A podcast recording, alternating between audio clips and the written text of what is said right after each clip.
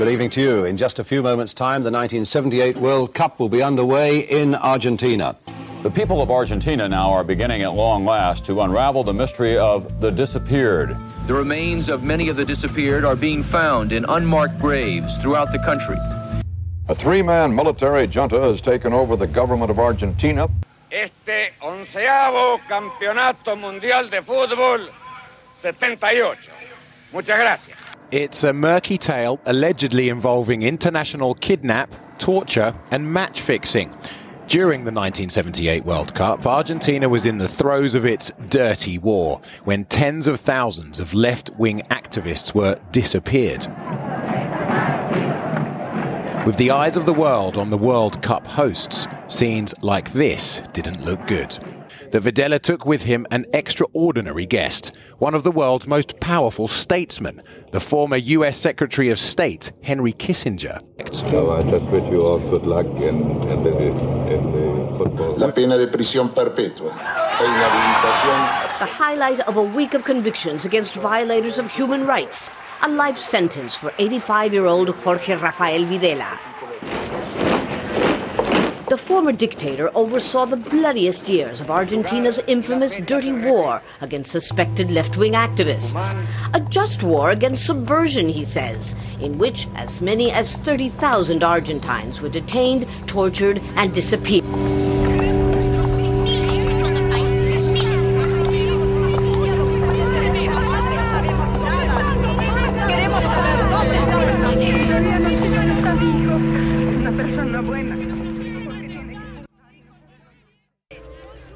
Diego Maradona, arguably the best football player to lace a pair of boots, once said, I made mistakes, and I paid for them, but the ball is still pure.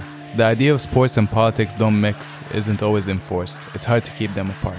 From ancient times till now, the idea of politics and sports have always been interlinked. From ancient Greeks who would take part in games in which city states would send their best athletes to compete against one another, to the tradition of the Mayans holding the same practice, all the way to the World Cup. It's evident that sports was always riddled with agendas, deals, and power plays. From a petty gesture, such as Uruguay's boycott of the 1934 World Cup in Italy, over how it felt that most European teams never showed up for when it hosted it four years prior, to the matter of principles as when the Soviet Union refused to play Chile during a 1973 qualification playoff at the same stadium where Pinochet had imprisoned left wing dissidents to be executed. When the 2018 World Cup was announced that it will take part in Russia, everyone felt uneasy by the fact that it was taking place in an oppressive country that had just annexed parts of Ukraine and Georgia, with people harking back to when the Olympics took place in Berlin in 1936.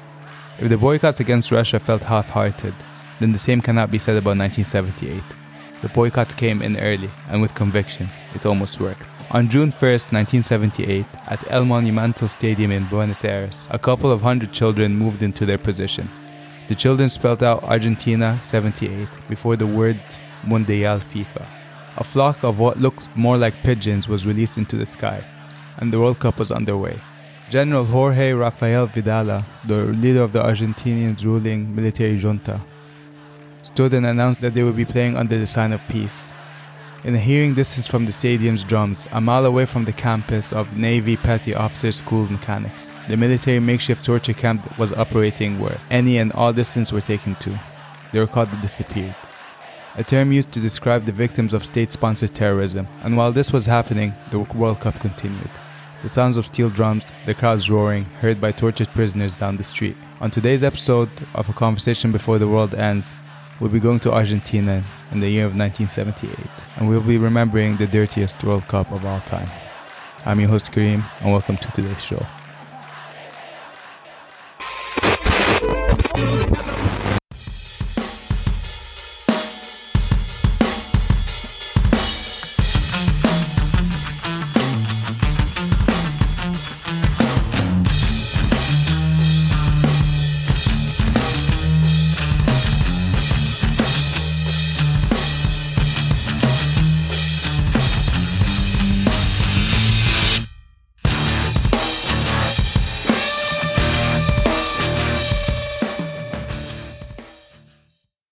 Welcome to today's show. I'm your host Kareem.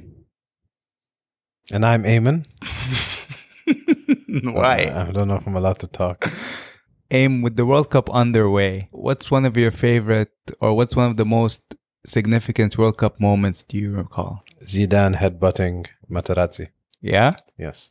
that's the most significant World Cup moment you recall. One of. One. Yeah, for my childhood, for sure.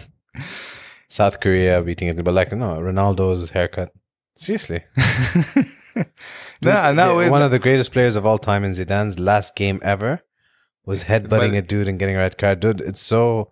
It's but I know it's shitty for him, it's a Greek, but that's such a brilliant. Like no player will have that ending ever. And the image of him walking away with the with the World Cup behind him, and he was having such a good World Cup, and it was his last World Cup and his last dream- game ever. Yeah, Not last last game, eh, you know. Mm. And Italy and France, such a classic rivalry, you know.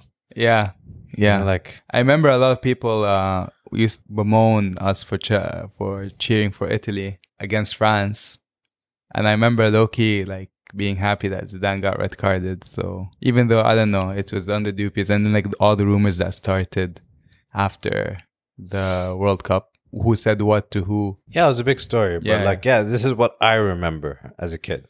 Like the, my earliest memory was '98 France World when they won the World Cup. Mm-hmm. That's my earliest memory. I remember those games. But and Brazil, I remember that, but I didn't remember the corruption stuff of like the referees messing up. In I was- 2002? I was too young to understand that.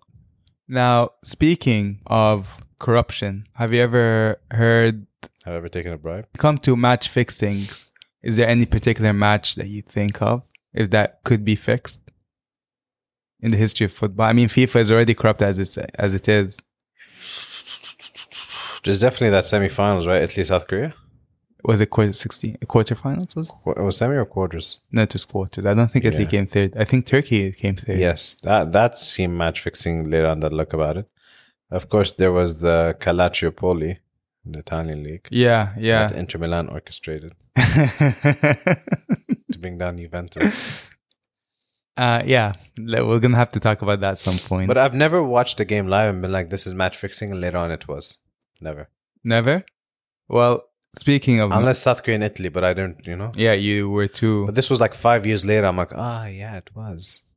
So, do you know anything about previous World Cup fixings in the well, the corruption of like bribery and stuff in the World Cup? This is a trick question. Well, I'm saying I'm not talking about this one. Okay. and I'm not talking about Russia. I'm talking about like back. Let's just say from 80s backwards. On top of my head, no, I'm more familiar with like league corruption and Champions League stuff. So the World Cup has had a bit of questionable hosts, let's just say.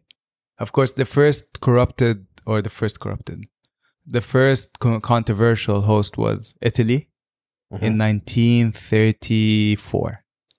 This was the height of Mussolini, and the World Cup was being hosted in Italy under the banner of fascism. And you can see how this was a bit controversial. And Mussolini was the first one to properly use it as a way to Promote Italy. exactly, or And to promote image?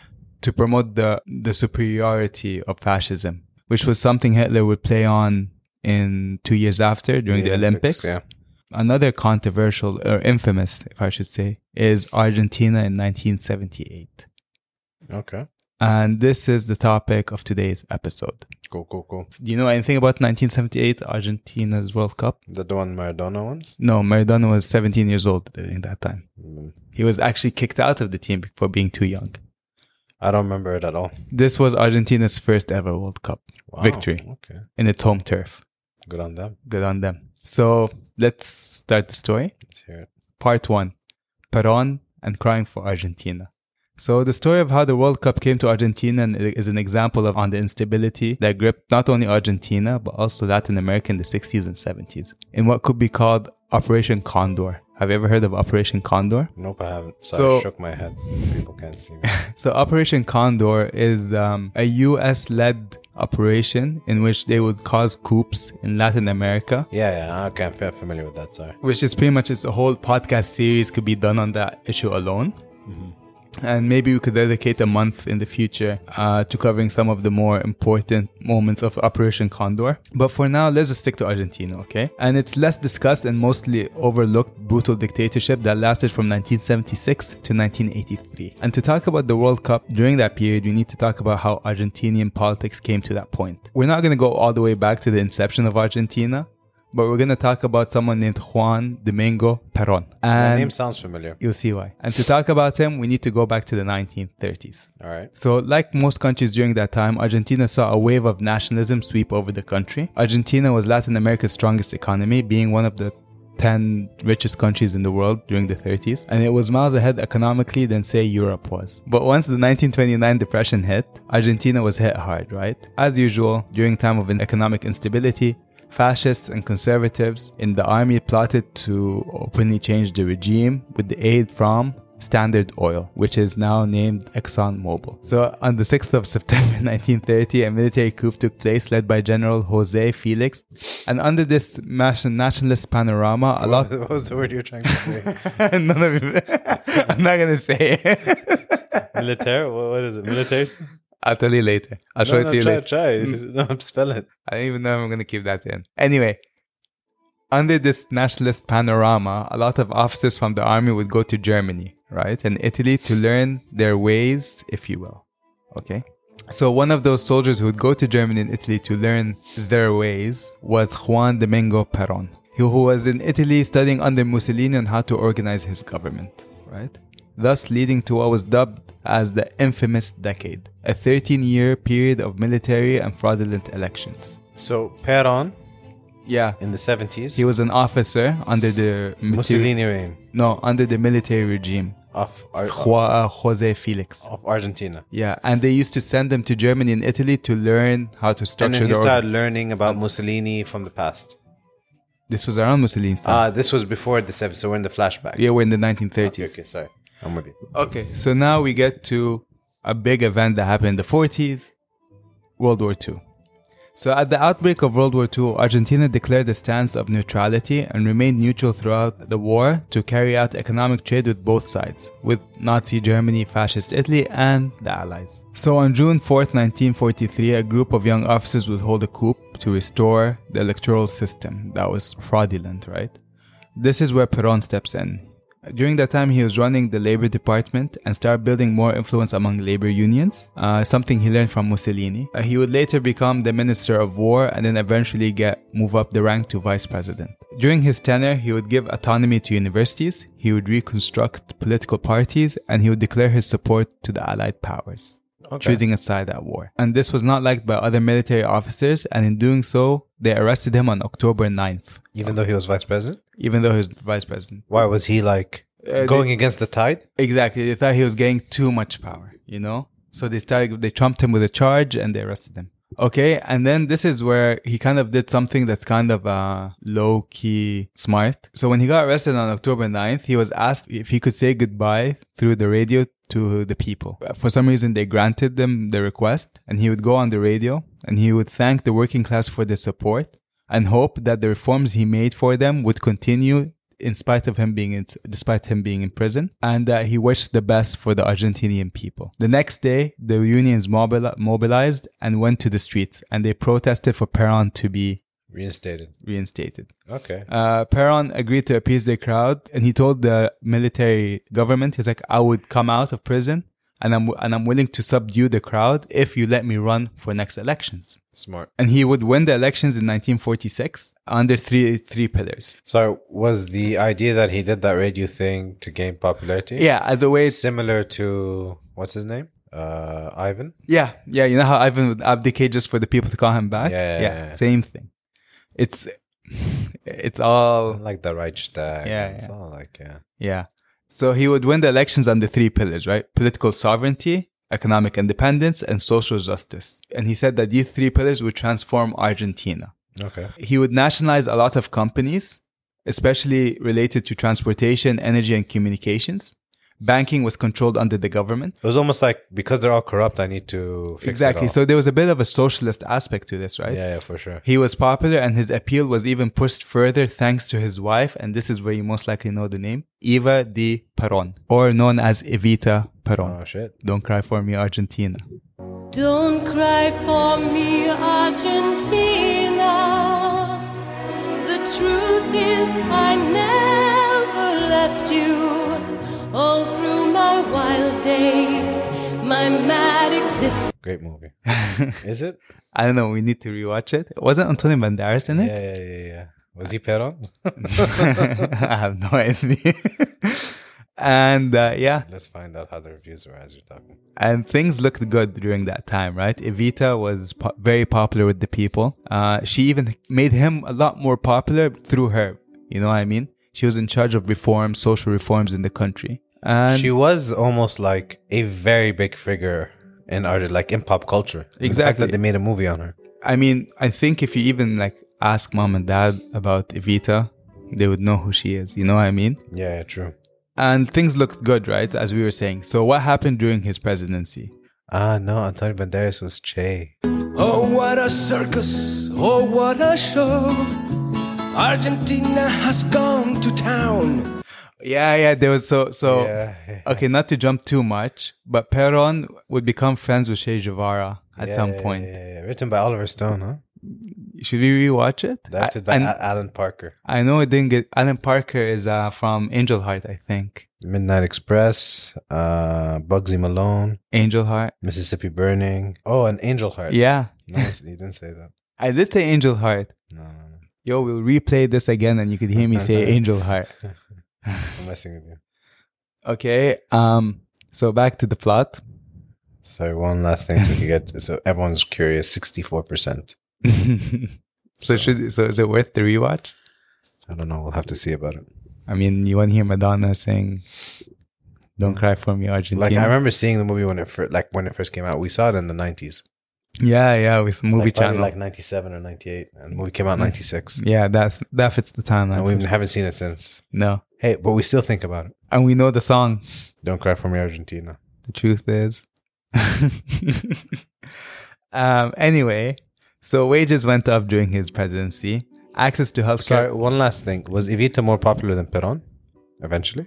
Or is it just because of the movie? The movie came out in the 90s. Yeah, but is that why she's still like No, no, she was she was very popular. Like as first lady goes, you could think of her as a Jackie Kennedy. Okay. You know what I mean? Gotcha. During his reign, wages would go up. Access to healthcare was universal. He chose something called, or he did something called choosing the third way. That during the Cold War, he would be the third way, not Russia, not America, we're in But- between. but the third, where he could trade with both. Okay. So the Soviet Union were cool with that, and they made a trade agreement with Argentina that the Soviet Union would take grain from Argentina in response that they would get Soviet products. The United States, on the other hand, placed an embargo to quell Argentinian sovereignty. Uh, but all these reforms required a lot of money, and thus, like most politicians would do, Peron did the mistake of printing more money. And of course, if you know basic economics, printing more money leads to inflation. For sure. Peron, in a way to quell all these issues, he would try to reform the constitution, but the country was still struggling. And in 1955, a coup against him was launched. No, no, just because the economy got like destroyed Because of high inflation and American embargo kind of ruined. But what led to the inflation? by, Everything was going well. How did it all of a sudden just by take a turn? wages going up? That means people had more money to spend. More money to spend means prices jacked up. Nationalizing uh, hospitals, universities, da, da, that costs money. Of course, that either means one or two things. You're going to either tax or you're going to print more money to. So he printed rather than taxing. Exactly. Okay. Yeah, just interesting to know how it could go so bad. Just because, like, You know, it's, it's, always like so the viewers can know. I think Argentina. I think Argentina wasn't economically strong enough to nationalize, like at the extent Like of he should have, he should have done the reforms, then nationalized, exactly or nationalize, but not expect economic. return, or like at least step by step. Because he seemed like he was doing good for us to all of a sudden be like inflation had da da. You know, I think it's fair just so we could like just understand how that happened a bit. Yeah. Yeah, for sure. Got you. like honestly i need i haven't really read into argentine economics maybe i should like the economy of argentina uh, so a little side note about peron because not no one's really that good peron was instrumental in bringing about 2000 nazis and co to argentina hence why argentina became a famous Nazi haven, save yeah. helping to facilitate the move for those uh, whose crimes were especially heinous I mean, he did study under Mussolini, right? So he kind of still has a bit of that soft spot for fascism. Mhm. And a lot of So- German businessmen would go bring their money from Germany that they were able to escape to Argentina to start businesses in Argentina.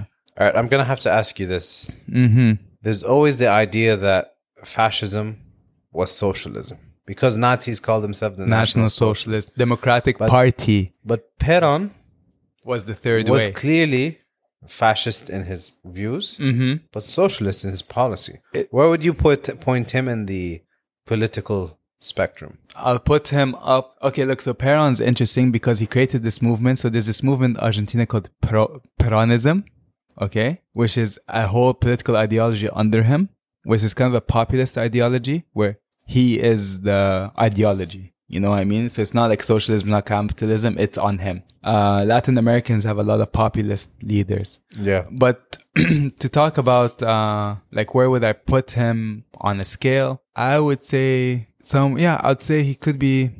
I'm just saying fascist. that fascist, but like I'm just saying, I think for listeners' sake, and this could be a debate for if we ever decide to talk about it. I do think there's a general concept that if you're capitalist, you're not fascist, and if you're socialist, you're not fascist.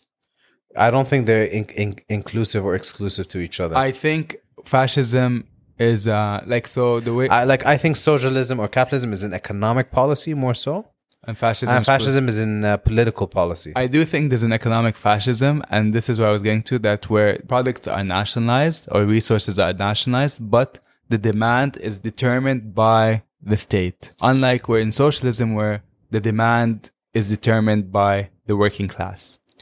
Fair, fair. I'm just trying to say that I don't think when people think he was a fascist and socialist, that means socialism. And I think they're not, they're not like uh, exclusive to one another. No, no, uh, yeah. So you could, I guess, you could have both ends, right? Like you could have a fascist capitalist and you could have a fascist socialist. like a Stalin and uh, Hitler. yes, Yeah, I could totally see that. But again, like that's a whole different discussion. But it is. I'm I'm pretty sure this is going to be. By the way, because There's gonna be an episode- Everyone's hearing that. Sorry, this guy Peron is uh, socialist policies, and then here we are saying that he was fascist, fascist, in mhm. his tendencies, and people are like, okay, because fascism is socialism, which can be, but can't be as well. You know what I mean? It, it's so. This is just So yeah, no, this is an episode for the future. For sure, we're gonna have to tackle socialism, capitalism, and all that. But yeah. that's for when we, side note, guys. Yeah. yeah, when we go down the line and it time feels right to talk about these issues. Anyways, so what were we saying? Peron was inviting Nazis, To invest and all. That and stuff. also he was aided by the Catholic Church to bring Nazis to Latin America through Spain, right? The mm. Catholic connection. As well as there was a financial ins- incentive because these ma- Nazis looted millions and millions and millions. and billions and billions and billions and billions and billions and billions and billions and billions and billions and Uh, so to bring them and their money into Argentina. They're investing in the country. Yeah, exactly. For sure. yeah, yeah. And the thing is, these Nazis will build their own cities in the heartlands of Argentina, right? As you'd know, there will be like cities in Argentina that's um, blonde, blue-eyed Argentinians, you know? Yeah, yeah, for sure, for sure. Yeah. Anyways, back to the coup. So he was displaced, right, by another military dictatorship, which tried to hamper the working class and tried to reverse all of Peron's decisions, right? Which led to more inflation. So in 1962, Peronicists, his fan base, Peronici- Peronicist. Peronicists, Sounds like you said Peron assists. Peronicists, Peronicist. Peronicists. Peronicists gained control in some provinces of Buenos Aires, and this brought the military to a split, right? So they were split into two two camps or two factions, the Reds and the Blues. The Reds being straight up dictatorship, while the Blues were kind of extremely leftist. This is the problem when you play both sides, right? No, he he created two. You there's two like they just split into a civil war. Yeah. Uh, more on that uh, extreme left side later. But Peron, on the other hand, was still supporting his underground supporters from Spain. He he moved to Spain. Oh yeah, by the way, around that time, Evita died. Just to keep that in mind. Damn. Damn. Way to underplay an important character. She's not important to the story, to this one. So he tried to appeal to the elites of Argentina as well, and the military prevented him from applying to elections from Spain. But regardless, his party would win in the May 1973 elections. His party, not him. Hector Campora uh, was elected as president, but it was clear that he was just trying to make way for the return of the dude himself. So the first thing he did was um, Um, he tried to bring back Peron. This caused tension between the left wing and the right wing side of the coalition. Peron ended up returning in June, which was met with a battle between the right and the left at the airport. Uh, The union leadership would launch um, an anti-leftist campaign through a death squad organization called the Argentine Anti-Communist Alliance, or AAA. In July, uh, the president Hector would uh, resign and new elections were underway. Now that he got Peron back, he resigned as president. And this will bring us to part two, the military junta. So Peron was elected as president with his third wife, Isabel Peron, as his vi- vice president. Okay. Moved on from Evita. Yeah, to Men. Isabel. And it was kind of a step down, but that's more on that later, right? So he took office on October 1973. You know, it's so interesting when you read these things. Like, for example, on October 73, wasn't this when Israel and Egypt were at war? Yeah. So it's like almost these events are happening. What's Watson. yeah, okay, so It's on- almost like the world can ex- have multiple stories. insane, right? There's no one storyline per time. Yeah. On October 1973, It's not like Marvel movies. He continued his attacks on the left, which uh, seeped into attacking students and union leaders. Peron's economic policies also destroyed Argentina, Argentina even more, and he kind of went closer to the right this time around. Especially the Argentine economy would suffer because of the Arab embargo of 1973, the oil embargo, uh, which increased the price of oil, toppled with an outbreak of a disease called foot and mouth disease, Cla- the classic foot and mouth disease The doctor's like, what should we name it? the foot and mouth disease, which caused European countries to ban shipments of meat from Argentina? Ge- yes. I remember that, yeah. So you remember that? Yeah, I remember my previous life. I died in my previous life. You- you were an Argentinian in your previous Yeah, life. From a foot and mouth disease. And I remember reading about it. Peron would die a year later on July 1974. So now that he would die during his presidency, the vice president would be acting president, right? And as we said, the vice president was Isabel Peron, his, his wife. His widow would inherit the presidency, becoming the world's first ever woman president. Ever. Ever. The world's first ever woman president was Isabel Peron. But there are other women leaders in history. First woman president. She, okay, leaders, queens, whatever. Yeah, I'm saying president. Semantics. She was the world's first woman president. Okay. And she moved the government further to the right under the influence of this guy called Ro- Lopez Rega, the Minister of Social Welfare. Damn. Now consider him like Rasputin, uh, with his power over Isabel, but without the fucking. But yeah, he's like kind of like her Rasputin. So Isabel was then persuaded to dismiss him by the military because he was trying to force the devaluation of the currency. On March 24th, 1976, the military officers would depose Isabel Peron and take over the government completely, deciding to take the rule back into military hands during this economic downturn and the persistent civil war between the left wing and the AAA. And also they tried to add on top of it that she was embezzling money, which I don't know, could be possible. Neither deny or confirm anything on these articles. Well, yeah. But again, I mean, she's a president. I'm pretty sure there's a bit of embezzlement happening, right? At the end of her speech, Isabel Perón asked the crowd to leave quietly and waved them goodbye. On the sidelines, watching, listening, prepared, the army. Knowing that when Isabel is finally dislodged, they will surely inherit a crumbling economy, worsening civil disorder, and the ruins of a political dream Peronism. And then uh, she boarded a helicopter, which took her to her palace. But on the way, it kind of uh, diverted and ended up being in an air force. And she was arrested. And she would remain secluded until her exile to Spain. So the military just hijacked the helicopter. coup, yeah. yeah. Uh, the junta uh, would appoint Rafael, Jorge Rafael Vidala. And with the help of the states, uh, he would systemize repression, in particular through disappearances, right? Mhm. Which is something Pinochet would also use effectively in Chile. The, the idea was no body, no crime, Okay. right? Uh, the tactic was taught to him by the infamous by the infamous School of the Americas, which was run by the United States. All this was a part of Operation Condor, and this was all supported by the devil himself, Henry Kissinger. Uh, the biggest villain, I think, if there was ever a villain. Uh, who would be a big fan of Vidala. He would also praise him. And thus, this would kick off something what we call the Dirty War. I'm pretty sure you're gonna ask what's a military junta, right? A military council, the Argentinian military council that preside over the country. Think of them as like, you know, remember in Egypt, the, the military council when they held after the revolution? Yeah. That's the junta. Okay. And they would appoint or, uh, So because they did the coup, they decide who's who's running. next. Exactly. So they appointed one of their own to be one of the three to be president. So the junta would eventually close down Congress. They would oppose censorship. They banned trade unions. Dirty war that it would launch onto Argentina would claim 10 to 30,000 citizens, uh, often being imprisoned and tortured beforehand. Jorge once said, uh, A terrorist is not just someone with a gun or a bomb, but someone who spreads ideas contrary to Western and Christian civilization. So they were just suppressing anyone with an opinion. Exactly. Students were being kidnapped, taken from their homes. They will never be seen again. So the left wing militia would attempt to assassinate Videla three times from 1976 to 1977. Because he was still resisting. Who? Videla. He was uh, president. There. Who tried to? The left wing, the militia. Oh, so I thought you said the military. No, no the left wing militia would try to assa- assassinate him three times. Uh, a famous tactic to murder people. Okay, so I'll tell you now. I guess trigger warning. I don't know if it's maybe this whole episode should be a trigger warning, but there's a famous tactic they used to do to murder people in Argentina, and it's pretty insane. So what they would do is, for example, they would kidnap you, they would drug you, they would put you on a plane, like on a military aircraft, take you over uh, on the Atlantic, and they will just throw you off the plane while you were drugged and still breathing. Damn. So they'll throw you off the plane, and then they'll just turn around and go back to Argentina. Isn't there a football team named River Plate? Yeah, it's based in Buenos Aires. Okay. So tying it back.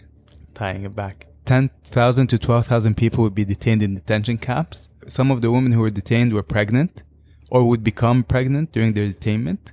The mothers would eventually be killed and their babies would be given illegally to military families or rich families as an adoption. They would literally have these women give birth in detention camps, take the babies and Give them give them away. away to another family. A lot of people in Argentina are trying to reclaim their like grand- grandparents would reclaim their lost babies. Um, of course, this was all cool with the United States government. On June 1976, the Secretary of State Kissinger informed the Argentine government that the U.S. supported the arrests and the disappearance to combat quote unquote terrorists. Of course. In 4,600 State Department documents, showed that Kissinger was on board with what Argentina was doing and that he was well aware of what was happening there. Of course. And another conversation with the foreign minister of Argentina, Kissinger would declare, We want you guys to succeed. And he would tell the military that he was looking forward to seeing their success in Latin America. He also condoned its terrorist police, uh, advising them if there are things that have to be done, you should do them quickly. Damn. Uh, and then turning to sports, Kissinger promised, no matter what happens, I'll be in Argentina in 1978. That is the year the World Cup will take place. Argentina will win. We interrupt our program to bring you this important message. My name is Ronald Reagan. One of the traditional methods of imposing statism or socialism on a people has been by way of medicine. The doctor begins to lose freedoms. It's like telling a lie, and one leads to another. A doctor decides he wants to practice in one town, and the government has to say to him, you can't live in that town. They already have enough doctors. You have to go someplace else. All of us can see what happens once you establish the precedent that the government can determine a man's working place and his working methods, and behind it will come other federal programs that will invade every area of freedom as we have known it in this country. Until one day we will awake to find that we have socialism. Part 3 The World Cup. So we won't talk about the corrupt neoliberal legacy of FIFA. Okay, that's for a whole different day. But you know, at FIFA, it's uh, it has its fair shares of controversial moments. It's of, good to see that FIFA is no longer corrupt. good on you, FIFA. Good on you. Yeah, it's good to see that they've learned their lessons. No matter what money you throw at them, they they turn it down. They say no for the love of the sport. They're like they're like on good conscience and Yeah. in sportsmanship. I cannot accept this money. Throw your money away. this is about football. Not that you're oppressing people in. Uh... Anyways, FIFA, of course, has its fair share of uh, controversial moments. I mean, for example, we talked about the 1934 World Cup being hosted in Benito Mussolini's Italy. Another controversial moment was Chile's participation in the 1974 World Cup because this was in the backdrop of a military coup led by Augustus Pinochet. And when the Soviets refused to play them, guess who got banned from the World Cup? Russia. The Soviets, not Chile. Israel was allowed to play the World Cup despite its, many of its human rights violations. Especially during that time. yeah. Exactly. France continued to play the World Cup despite its continuous intervention in North Africa and Indochina during the 50s and the 70s. FIFA still let them play. Uh, so when FIFA opted for Argentina as the host of the 1978 World Cup 12 years earlier, on July 1966, it wasn't really new, you know what I mean? Argentina would beat England and Mexico. And Mexico would later withdraw their bid because they were awarded the 1970 World Cup. One week prior to the decision, a democratically elected government in Argentina was overthrown by a military coup by a guy named General Juan Carlos. This is 1966. Okay, so democracy would come back in 1973, right? Uh, that's when Peron came back. Okay, so it was consistent. Yeah, so when Peron came back, the World Cup logo was created then. And the World Cup logo, the Argentinian World Cup logo, is based on his signature gesture with his hands raised up. Two hands up with the ball in the middle. Yeah. So that was based on Juan Peron's uh, hand gesture, right? So when the military took over, they wanted to get rid of the symbol, right? Because it's based on Peron. Mhm. But the problem is FIFA had already made so much merchandise behind it. They would sue Argentina if Argentina changed the logo. So with the backdrop of a campaign of atrocities that was happening by the government, as well as a lot of human rights violations happening in Argentina, how much do you think Argentina would spend on this World Cup? 11 billion. Seven hundred million dollars in nineteen, but this is nineteen seventies. Yeah, no, no. So adjust to inflation today, you're talking about three point two billion dollars. Still not the most expensive. which is crazy, man. Like to jump from what was it, fifteen billion? What Russia fifteen billion to two hundred twenty? Is that what it was? But it was more. What was more? Talk about later. Okay. In July, in early 1936, a general named Omar Actis, he was assigned to be Argentina's World Cup autarchic. What's an autarchic?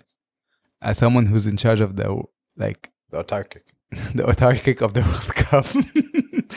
Someone who's in charge of like the World Cup, the handling of the World Cup, and the way it's presented to the Okay, okay. from Argentina's like the perspective. Ministry of- Yeah, and he raised concerns over the public spending of uh, Argentina during the World Cup. He said that we're spending too much money. Okay. And on August 19th, uh, 1976, en route to a press conference where he was about to talk about this issue, he got assassinated. Damn.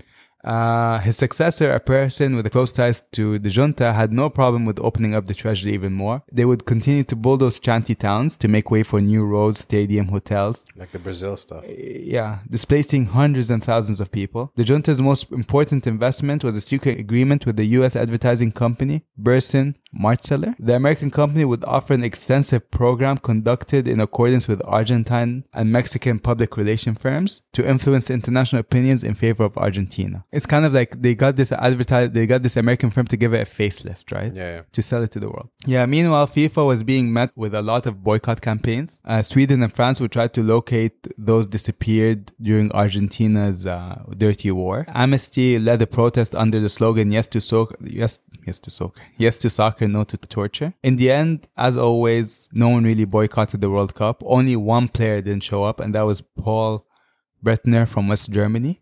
Uh, he refused to go play. So is a German player or a German because you know Philipp Lahm refused to show up to this one. Really? As a like as an ambassador. Really? He's like I'm gonna watch it at home. Interesting. No, he said I'm not even gonna watch it. Mm. Okay, but uh, every other team or every team that went to Argentina almost went with a sense of apathy, right? The 1978 World Cup was held. When it came time to it, kind of like with Russia, everyone had a problem with Russia, but when the World Cup Once came, it happens, that's it. it happened. People forget. Uh, by the way, this World Cup was uh, different. Uh, just to keep that in mind for later, it wasn't 32 teams. It was only 16. Okay. Okay.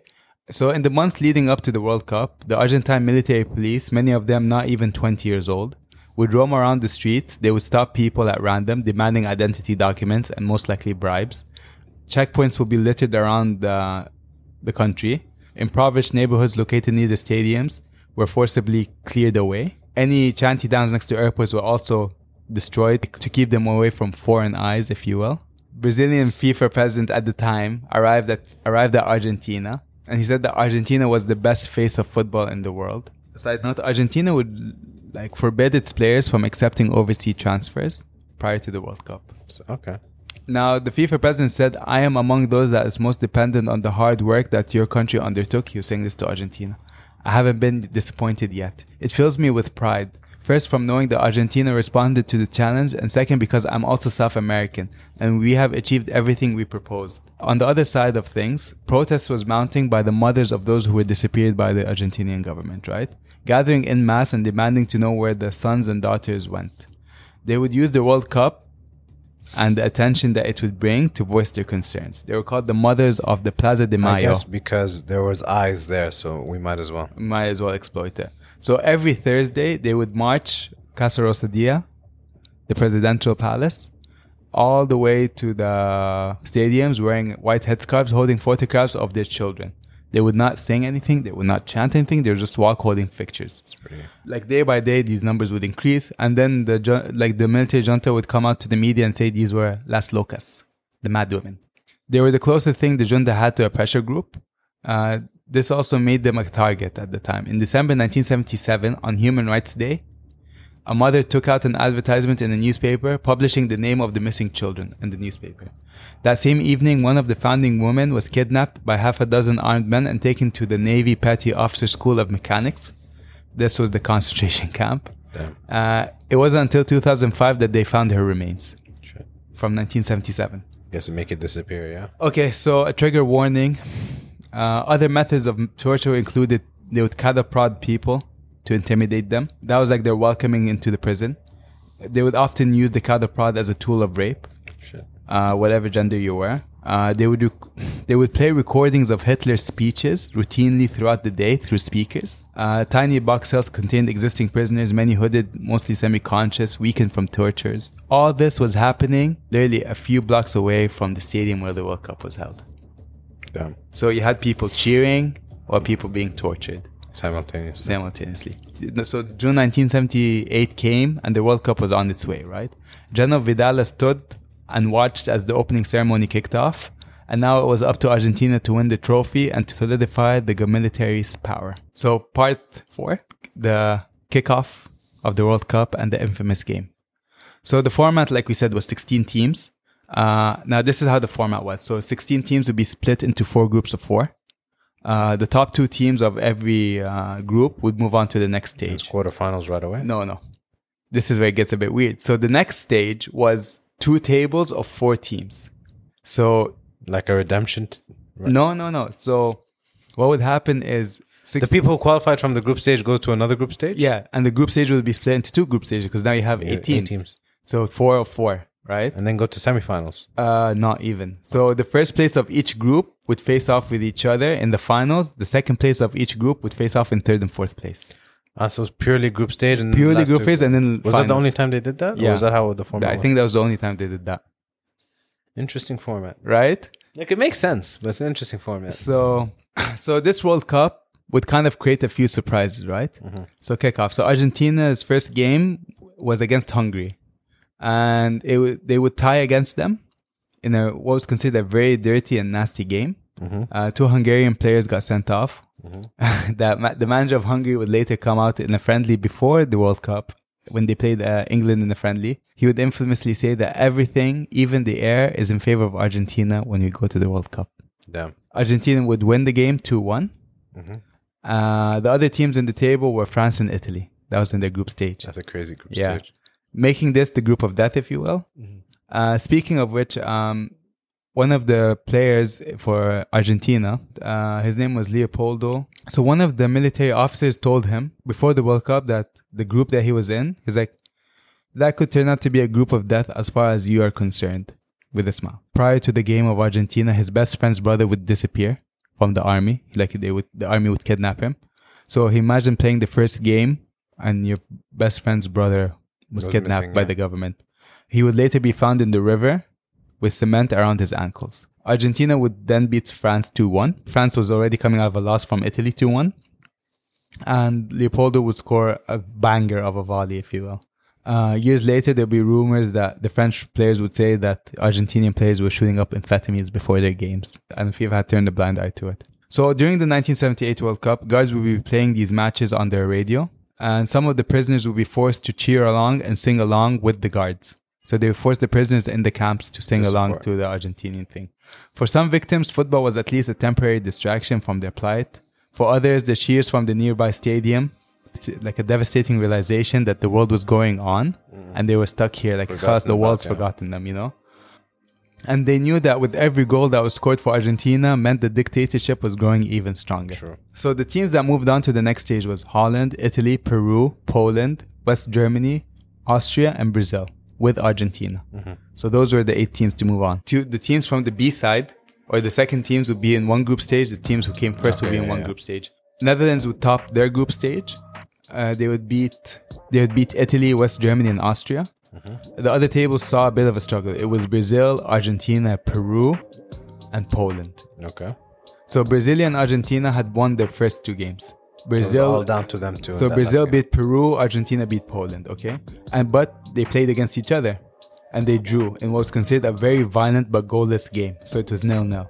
Okay. So each po- each team had three points. Keep in mind So this was all back down to the last game for each of their respective and goal difference. Exactly. This was back in the day where a win was two points, not three. One- yeah, yeah. The last game was supposed to take place at the same time. Argentina would delay its game to later that evening. So you can see how the result was. Brazil would win the game 3 1 against Poland, right? Which meant that Argentina to win and to top had to beat three plus goals. had to beat uh, Peru four goal margin. Yeah. So the game took place on June 21st, 7:15. 3 hours after the Brazilian match. Peru versus Argentina in what would be considered the most controversial game in FIFA history. Mhm. Keep in mind by the way, Kissinger showed up for this game. Henry Kissinger. Uh, he said he would. he said he, he would. predicted it. Yeah. So he was there throughout the whole game watching with Vidal. Impressive man. As if like as if America was not really killing any of these Argentinians with its funding, right? Anyways, Peru had lost all its game in the second group stage. So this way it was out out, right? It was zero points. So it was really up to Argentina to win. Peru had a good uh, start, hitting the post, but then after that everything fell apart. Argentina would score two goals in the first half, but they still needed two more to advance. Yep. Okay. The second half, in which the Brazilian manager would later call a disgrace, Argentina scored four more goals and it would win 6 0. Peru's goalkeeper Ramon would later come out with an open letter defending his team's performance, but it's been clear as day as what, ha- what happened, you know? Argentina had a great performance and the winning spirit. yes, yes. Damn. So the American match got even muddied when it was revealed that Kissinger and General Vidala, before the match, visited the Peruvian locker room oh no. and stated how they played so well during this World Cup, but this match was very important to Argentina.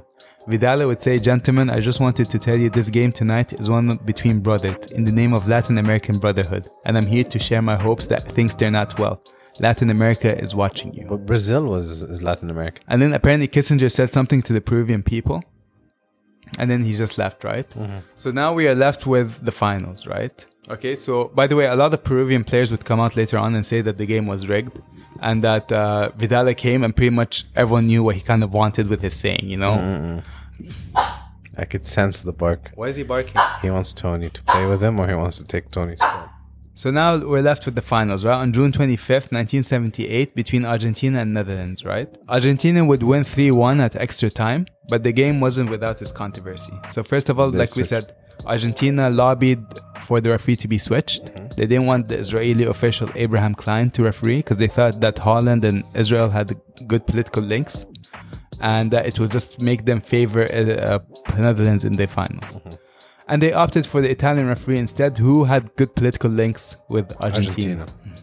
And another bizarre moment happened. So, to quote from an article, which I'm going to post the link in the notes or in the description, the Dutch team bus was taken onto a scenic route before uh, through Buen- Buenos Aires back streets prior to the game. Okay. Before being made to wait again on the pitch in front of a hostile crowd after Argentina players arrived five minutes late. Uh, when they did turn up, Argentina began a passionate protest against Rene van Kerkhof's forearm plaster cast. So the player, one of the players had a forearm plaster cast something the Dutch defender had been wearing throughout, throughout the whole World Cup without any objection. So the Italian referee Sergio gave in and forced the player to apply an extra bandage on his hand. So he had like extra weight on his hand. All in all, um, Argentina with a history of being likable losers for, till this point, like almost, almost, They but were no never cigar. like that World Cup powerhouse No. team. Uh, they ended up winning the game and they held their first ever World Cup. So the horns, the fireworks, the songs could be heard throughout the streets of uh, Argentina, outside the Navy Petty Officer School of Mechanics. The guards were in celebration mode too. Around 20 prisoners had watched the game with them, less than a handful of whom would survive to tell the tale. Uh, they had seen uh, they had seen on a tiny black and white television the triumphant General Jorge Vidal and his deputies handing over the trophy to the Argentinian captain. Mhm. Part five: the aftermath. The junta stayed in power for another five years after the World Cup. It was estimated that a total, like we said, 30,000 people were killed in the seven years' reign. 5,000 were held captive in the Navy Petty Officer Schools of Mechanics when the had started. Mhm. Football player, the football players and the population would never know the extent of the reign of terror until years later. Players of Argentina would come out. Ricky Villa would be the most player to vocalize his regret over playing the World Cup, saying that he should uh, he shouldn't have never played and that they were used politically as a team. The junta also kind of fell apart after the Falkland Wars with England. So after that, because they were decimated by the British forces, Yeah. right? Uh, the military leaders just fell apart. Um, the military leaders would be put on trial, and Vidala would be sentenced to life imprisonment. But then he would get pardoned in 1990. He would get arrested again in 1998, and he would be put under house arrest. In 2012, he would be finally sentenced again for 50 years for his crimes against humanity. He was charged with murder, kidnapping, and military scheming. At least he finally got. Yeah, he died in prison shortly after, though. Mm-hmm. So the regimes we see with Argentina and say with Mussolini and Hitler, or like Germany and Italy, are different from what we could say with Russia and China today. Like it's it, the comparisons are not 100% Even exact. Qatar, to be frank. I mean, It's not, it's not a direct it's not a direct comparison, but it's important to remember the role of sporting events and World Cup holds in diverting attention. And that's the problem. I think back then it was diverting attention, but with Argentina and Qatar, the only similarities I could see is that it's propping up a way to promote a country. Russia didn't need promotion. Russia was just like political, a power move because it was already a superpower. China was already a power move. But with the example of Argentina, it's like, let's show that we're stable and we're cool. Mhm. Qatar is like, let's just show that we're a progressing, developed nation. Yeah. So their intentions were, well, Argentina was a lot more messed up with what they did, kidnapping and all that. Like there was a lot more background going on. Of course, Qatar has the migrant workers and the other stuff. Both purposes were to be like, we're the future. And it's also to strengthen the control in the region and softening the way it looks to the outside world. Exactly. It was purely like, look, all World Cups and Olympics and all that is just to make your image better. Yeah. No matter what the country is. Yes. But the ulterior motives with like Russia or China are different to what I feel is Argentina and Qatar. Uh, Watson agrees with you clearly. And this is the legacy of the World Cup, unfortunately. But I will say this. Mhm. Now, here's the chain reaction that if they didn't do this in this World Cup, we wouldn't have seen Argentina's might in football. This was the catalyst to make. I mean, Maradona blew up, blew up, but then you had a World Cup team. You can't take that away from Argentina. It became a football team. You But- said they were likable losers. Maradona took them to the next level for sure. Yeah, but the 19 but the 1978 World Cup was also fixed. Uh, like there's rumors of it being fixed and For sure. I mean, but I'm saying Argentina wouldn't be the team they were probably if it wasn't for that World Cup. True, true. I right? guess, yeah. Like uh, as terrible as it is, and no matter what the history is, right? Right? I guess that was the beginning. And by the because way, they spent money on this World Cup, they probably improved the youth stadiums, the pitches. Because don't forget, the big thing about World Cups isn't just the money invested. These stadiums stay behind. These state of the art facilities that they spent money on stays, Mhm. and it breeds better players. So Maradona had facilities from there, yeah. from there, and that team, those squads, that legendary golden era of Argentina, those facilities remain from the '78 World Cup, and it bred because you said Maradona was 17 at the time and dropped from the squad and dropped from the squad. So imagine Maradona at 17 didn't have those facilities when they left. because they thought that he was a bit too pesky to play. Exactly, but he still had what was remnants from what they spent on it to improve to hone his skills. That's true. Even the sorry, even the club teams, they had better stadiums, better pitches, Mm-hmm. better things, and then those players all came from that. And so, as terrible as it is, as well, like It does bring attention, but the problem, but the bigger problem, of course, is not the team that's hosting. It's that FIFA For sure. turns. It not only just turns a blind eye, but actively defends the decisions. this is what annoys me the most about people. Today, I feel Argentinian. No, the worst part about this is that we as a culture will be like, 98 France, 2003, uh, 2002 South Korea, 2006 Germany, 2010 South Africa. Ah, FIFA's never corrupt. 2014. No, wait, when was Brazil? 2014. Okay, yeah, yeah. F- No, 2014 is when we started saying FIFA's corrupt again. Because of Brazil's Shantytown shit. and how they destroyed favelas Mm. and all that stuff, right? Yeah. But like, we forget and we're like, FIFA, how's FIFA corrupt? And then when the Qatar thing happens, Or Russia. It started with Russia. Russia, but this one, they even tripled down on it and they're like, this is the most corrupt thing I've ever seen. But like, dude, Hitler hosted the Olympics, man.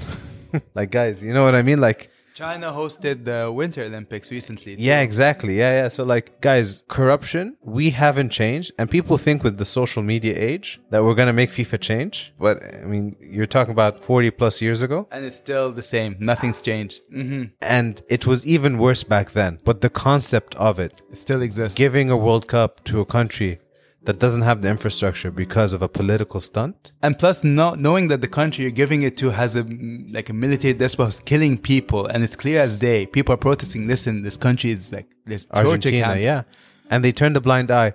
So when you're trying to bring up migrant workers now, people are turning the blind eye. It's like yeah, it's like if they didn't do it before, Dude, if they, won't didn't do it for mothers who had their kids kidnapped, you think they're going to care about migrant workers? So it's yeah, it's pretty messed up. But or they didn't do it when favela is being destroyed and people are being home displaced, or they didn't do it when Russia did Crimea Yeah. and they still went. and they went to Georgia too. Yeah, like they, they're not stopping. So social media makes Qatar seem like it's the end of the world. Where I think, as terrible as it is, isn't the biggest black spot in FIFA's history, and it won't be. FIFA might have worse. P- FIFA has done worse, Yeah, and it will continue to do so because because it's a it's a profit incentive now. and it's a political stunt. I mean, you're FIFA's president. You're sitting with world league Henry Kissinger, uh, from like the strongest nation.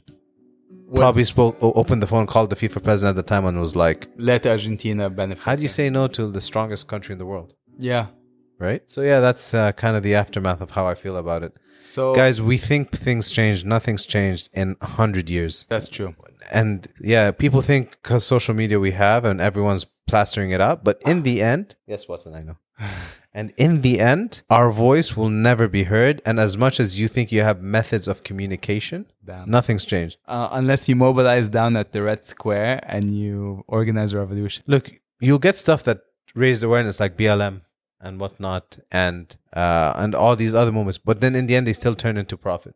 It all gets mobilized and taken over, and they're like, "How do we profit from this?" And they kind of ruin the movement. Capitalism is bad. Yeah, like I agree. FIFA is like you can't change FIFA, especially that there's bigger incentives than your opinion because, like it said, everyone's complaining, but when the World Cup starts, everyone just forgot Forgets. about it. This was infuriating. This is apathy. It's like the, just the apathy takes over. It's like, oh, I just want to watch the World Cup now. It's like, but you were complaining Lily for months. You don't know how hard it is for me not to to not watch the World Cup.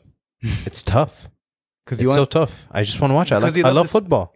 Like Maradona said, the ball is pure. Yes. It just everything around it is corrupted. That's why he never finished. You know what I mean? Yeah. That the ball itself, the that little rubber, even though it's most likely built by like some factory laborer in like Pakistan or whatever, but like it's still the the the art of the sport or the sport itself is pure. You want to watch it. It's engaging. But at the same point, like you can't just I know you're stuck in this like like even if you don't watch it, like let's be honest. Okay, you want you want something personal. It's a personal victory for you if you don't watch the World Cup because you're against it. But no one's gonna boycott it. man. What what annoys me the most, I think, why I'm getting really triggered is that we're in a generation that we think everything we're doing is fin- like it's a finality. We're finally going to raise awareness on the FIFA corruption. We're finally going to do this. We're finally going to do this because we're posting about it, right? Because everyone's talking about it. Mm-hmm. But then four years from now, we're going to go to U.S., Mexico, and Canada, the World Cup. We're to go. We're to forget about the corruption. Ten years from now, we'll be like, oh, FIFA's corrupt again. Mm-hmm. Right? I mean, Bla- I mean, Blatter, FIFA literally like people were fired from this. Like Sepp, yeah. Sepp Blatter was fired because he there took was the- bribes. and there was the other dude. Sepp Blatter, the FIFA president, was fired because of the bribe he took, right? There was another guy with him too. The guy from um, Yeah. And uh, and and the World Cup still one dude got like he got caught like with mil, like he got So like something. 10 you million. literally you literally got uh, fired for corruption, but there was no punishment. It's like finding someone guilty of doing something, and then letting him just let the crime continue. It's but it's always been like that with the with the rich man. It's like oh you got you got caught doing a crime, just peacefully resign and let it go. Yeah, yeah. It's always been like that. So So the- always CEOs who get caught fucking over a lot of people end up like saying, "Oh, he f- we had to let him go," and then they just let send him away. He never gets punished. And you know, like if had you not mentioned this whole podcast, I would have in 2028, 2026, right? 2026, I would have watched the World Cup because it's in like a different country and just forgotten that FIFA's corrupt. Like, Mhm. and I would have been a hypocrite. That would have that's literally what would have happened. I would have watched 2026, forgotten about it, and then when the next corrupt thing happens, I'd be like, ah shit, yeah, FIFA's corrupt. Like we forgot about the Brazilian favela stuff. That was really messed up. Until we brought it up here, yeah. Yeah, and then I watched 2020, 2018 and it was like, and then, you know? Yeah. Because I feel like what happened in Brazil is very similar to what's happening in Qatar. The migrant workers' death, you had uh, dis- dis- displace- displacements, homelessness, Yeah. neighborhoods destroyed. Cops pick up cops clearing out people to make uh, for I think candy. I think it's really just as bad as what's happening in Qatar, but no one's really banished them. There's a lot of I think racism to do with this too. Mhm. You know, being that it's being an Arab nation, so it's a bit more. The Westernized just don't like Arabs as well. Yeah, yeah. Doesn't make it any less bad than what Qatar's doing, but yeah. So, Anyways, don't be hypocrites, people. So just to wrap this up, so for those who disappeared, uh, it took 30 years for their for them to get any sort of justice, right? On June on the 29th of June 2008. So you're talking about uh, 30 years after the World Cup.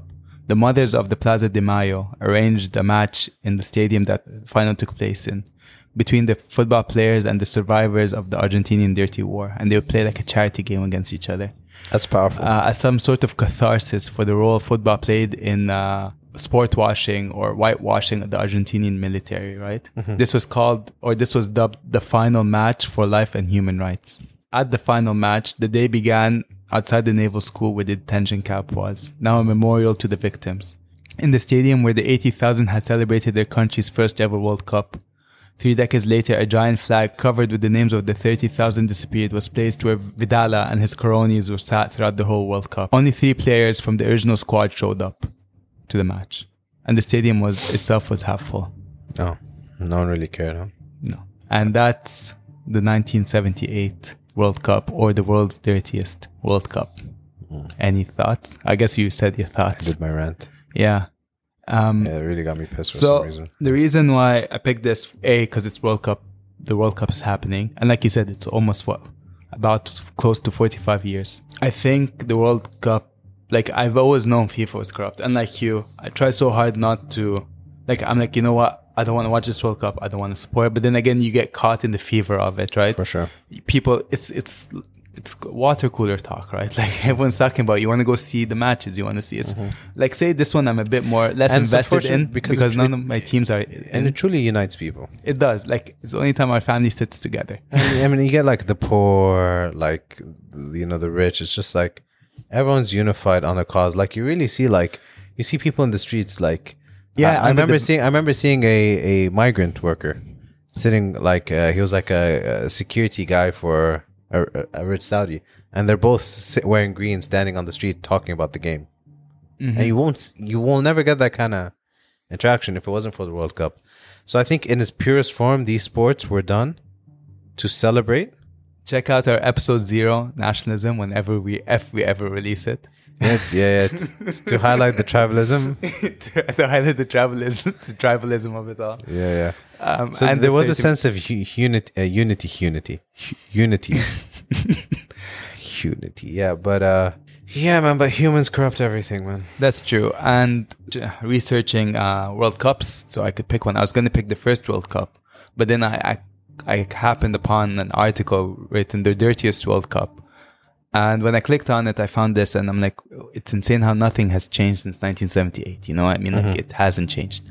FIFA still does dubious tactics, and unfortunately, the more I read this, the more it got darker, especially with the 30,000 people who disappeared, and um, I don't know, like my heart goes out to them. And I guess I just want to end it with saying that I hope this podcast shed some light on this issue and that you guys will never be forgotten. So thanks everyone for listening in. Um, you can listen to us on all podcast platforms except for Stitcher. I'm beginning to think this is personal at this point. It's they've not returned any of my emails. You could follow us on Instagram at the convo underscore BTWE. Same handle on Twitter. Uh, Facebook at a conversation before the world ends, but we are mostly engaged on Instagram. I think this is the perfect platform to be engaged in.